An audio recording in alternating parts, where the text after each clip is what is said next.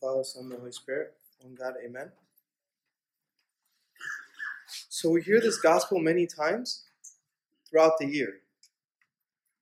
And if you look at this gospel, there's many different questions that come.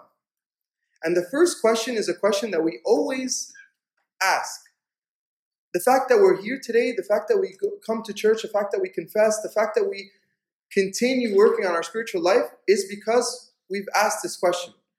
And this question from the, the rich young man, he says, "Good teacher, what shall I do that I may inherit eternal life? How do I get to heaven? How do I get to live with you forever?" And that was the question that this young man asked. And then we all know the story. Christ tells him the commandments. And then he, and then, like, the way I like to look at it is the man was standing there, like he's, he's eagerly waiting for an answer, and he's listening to what Christ is saying. And Christ says, "Do not commit adultery." Okay, in this guy's head, check. "Do not steal." Check. "Do not defraud." "Do not honor your father and your mother." Uh, "do not bear false witness." All of these things. And I can see this man being so excited after Christ finished the list and saying, when he responded saying, "Teacher, all of these I have observed from my youth. These are easy. I've been doing this since I was very, very young. This is a piece of cake. Like, I'm, I'm good." But then here's where one of the saddest parts in the Gospels are. Because he says, "Then Jesus looked at him, loved him, and said to him, 'One thing you lack. Go your way, sell whatever you have, and give to the poor, and you will have treasure in heaven. And come take up your cross and follow me.' But he was sad at this word and went away sorrowful, for he had great possessions." He couldn't handle it.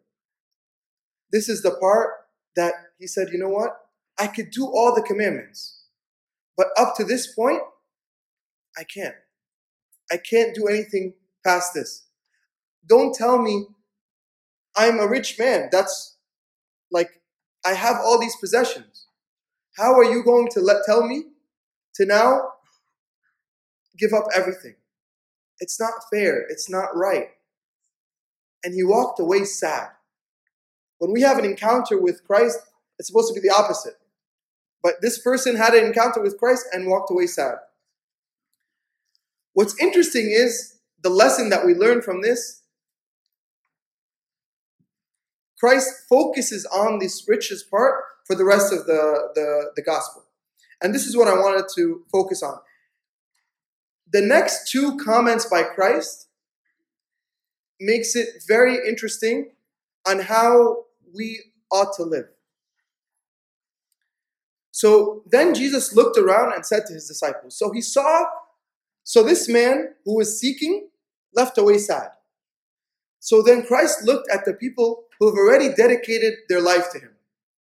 And he looked at them and, and, and said something. He said, "How hard it is for those who have riches to enter the kingdom of God." He just saw this man leaving who was following the commandments of God. But he wasn't able to give God everything. He wasn't able to sacrifice what he felt was important for God. And the, the disciples were astonished at his word. So the disciples looked at this and said, "Wow, that's, we never thought of it like that. What do you mean, how hard is it? Is it wrong to have riches? Is it wrong to To have money? Is it wrong to have a high-paying job? Is it wrong to have a lot of things in the house?" No. But here is the next point. Christ says, "Children, how hard it is for those who trust in riches, trust in riches to enter the kingdom of God." It's a whole different point. Having riches and trusting in riches are two different things. I feel like it's sometimes the, the Gospels come at a perfect time. And just last week, or the week before, we all celebrated Thanksgiving. And Thanksgiving since we were younger. It's the day that even society tells us, be thankful for everything. Be thankful for everything that you have. What happens not even the next day anymore? Around five o'clock, all the stores open, if they even closed. And what happens for the next few days? The biggest sales of the year. So now that all the stuff that you're thankful for, forget that stuff and start thinking about what else you want. And it, and it turns into this mentality of saying, no, I, I need this. I need these items. Not that I want them anymore. Because if you want them, you can get them anytime. But I need them at two o'clock in the morning, Friday morning. I need them on sale. I need them, I need them, I need them. So our mentality changes from Thanksgiving to Black Friday, to that whole weekend, to Cyber Monday. It's this mentality that we're, we're, we are in need of these things. Today's gospel is very, it's, it's, it's a tough reading, because it doesn't say those who have riches can't go to heaven. No. It says those who trust in their riches. How hard is it for those who trust in their riches?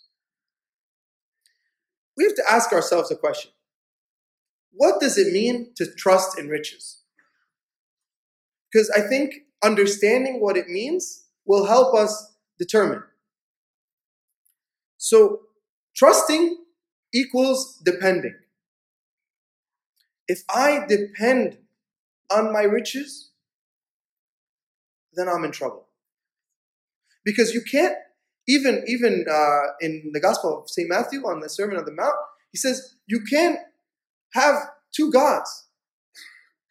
You can't love God and love mammon, or money, or, or, or just riches. You can't have two. You have to trust in one. You have to give your all to one. And here, he specifically talks about this concept of relying on God and not relying on riches. This man is known as the rich young man. If God didn't want people who are wealthy, who are rich, who have great possessions to enter heaven, he wouldn't have even considered the conversation.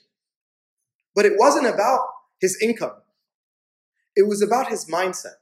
Because when he said, go sell all that you have, give to the poor, and come follow me, he panicked. He panicked. He, he, he, he started, he went away sad. He left. He couldn't handle that concept. Depending on, on riches means that anything I need in life will be from my earnings, from my possessions. There's a saying that money can't buy happiness. But there's another saying that, give me the money and I'll try it. Because some people say, no, like, yeah, some people are not happy with their money, but if I had that money, I will be happy. We try to change the, the mentality of what it means to have riches. And when I say riches, I'm not talking about money only. Obviously, money plays a big role, but it's also possessions.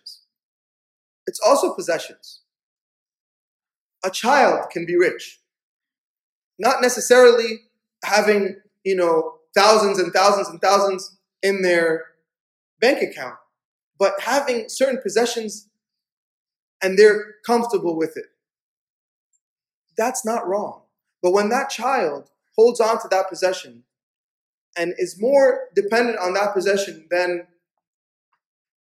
God, that's where the problems happen. So how do we know if we trust in our riches or not? It's easy to know it because it's not a numbers game.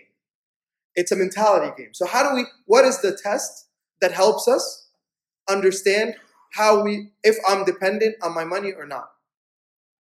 Number one is, do we tithe? Do we tithe? tithing, donations.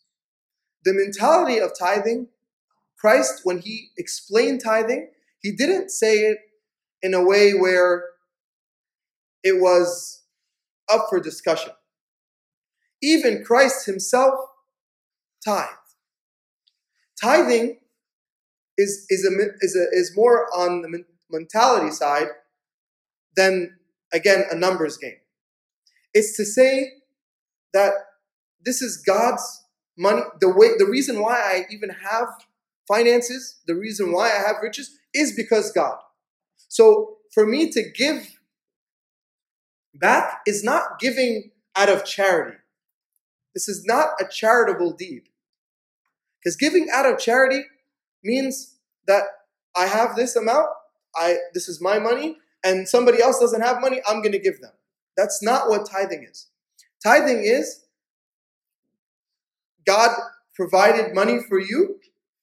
Now you, out of your trust in him, give back some of the money. It's not giving back like you don't deserve it, but it's God's money to begin with. The idea of tithing will help us understand how much we depend on our riches. Are we counting every penny? Are we looking at our, our checks and counting, okay, is, well, you know, God said ten percent, all right, so is it, well, they take out money for this, they take out, like, we calculate things and we try to, we try to come up with formulas, but what, what, what God tells us that he gives abundantly to us. He doesn't sit here and calculate how much he, how much love he gives, how much mercy he gives. So we also must give without, without questioning. Now, that being said, it doesn't mean that it doesn't mean that we we do it without thinking, but we do it in a way that it's out of love for God. It's out of love for God. God would rather you give out of love than being upset that you're tithing. Like you're saving up for, for that car, you're saving up for that item, you're saving up for something, and then you're like, oh, I have to give this amount. That money won't be blessed. That, that's not tithing in that way. So it's, it's a mentality change to know if we depend on God or do we depend on our riches. The second thing, the second test is, do we hesitate in helping others financially? Do we hesitate in helping others financially? What I mean by this is that this season is about gift giving, right? Because Christ himself is the true gift that came to us. So the mentality is that because Christ is the Christ is the gift of gifts, and the same way the wise men went and gave gifts, we remember this season by giving gifts. There's two problems with this. One is when we forget what the season is really about, that the season is about Christ himself and attaining Christ in our life and living with him. Just like Moses went up on the mountain to prepare himself, that's why we fast the forty days. But the idea of gifts was originally done in a way to remember Christ came and gave us something that we will never be able to repay. He gave himself. So, and so when we think of gifts, we have to think in that same mindset. The problem is sometimes we think of gifts in sense of value, meaning I give this gift.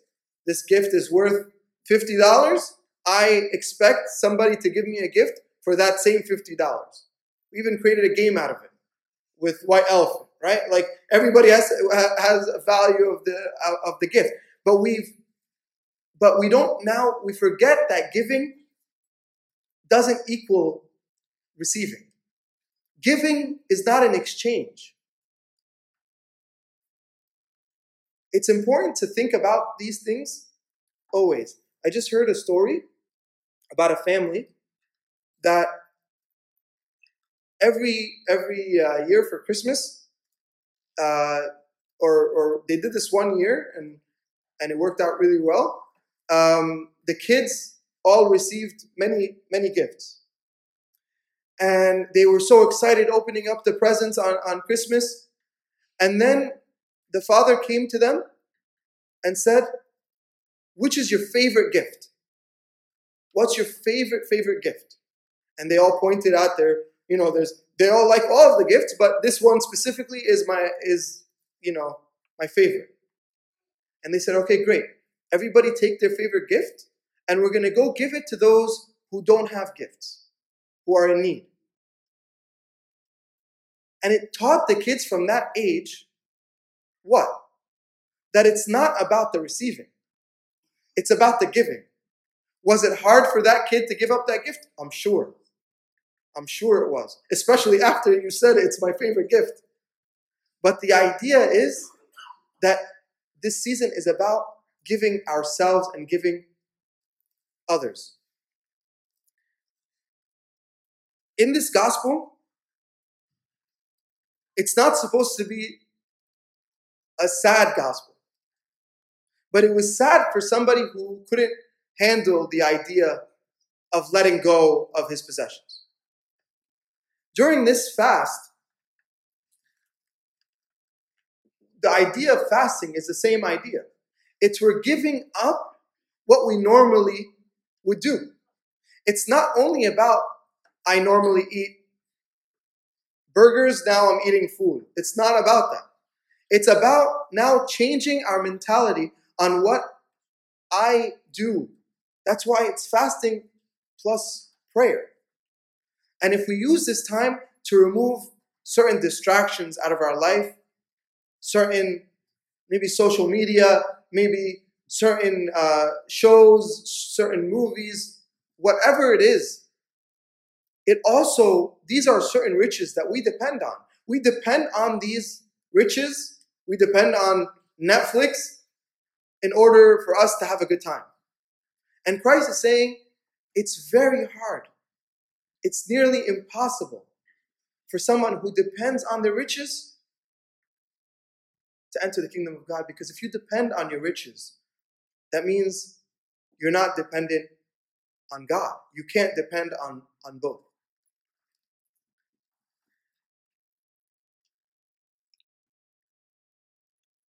One of the, the last things I'm going to mention is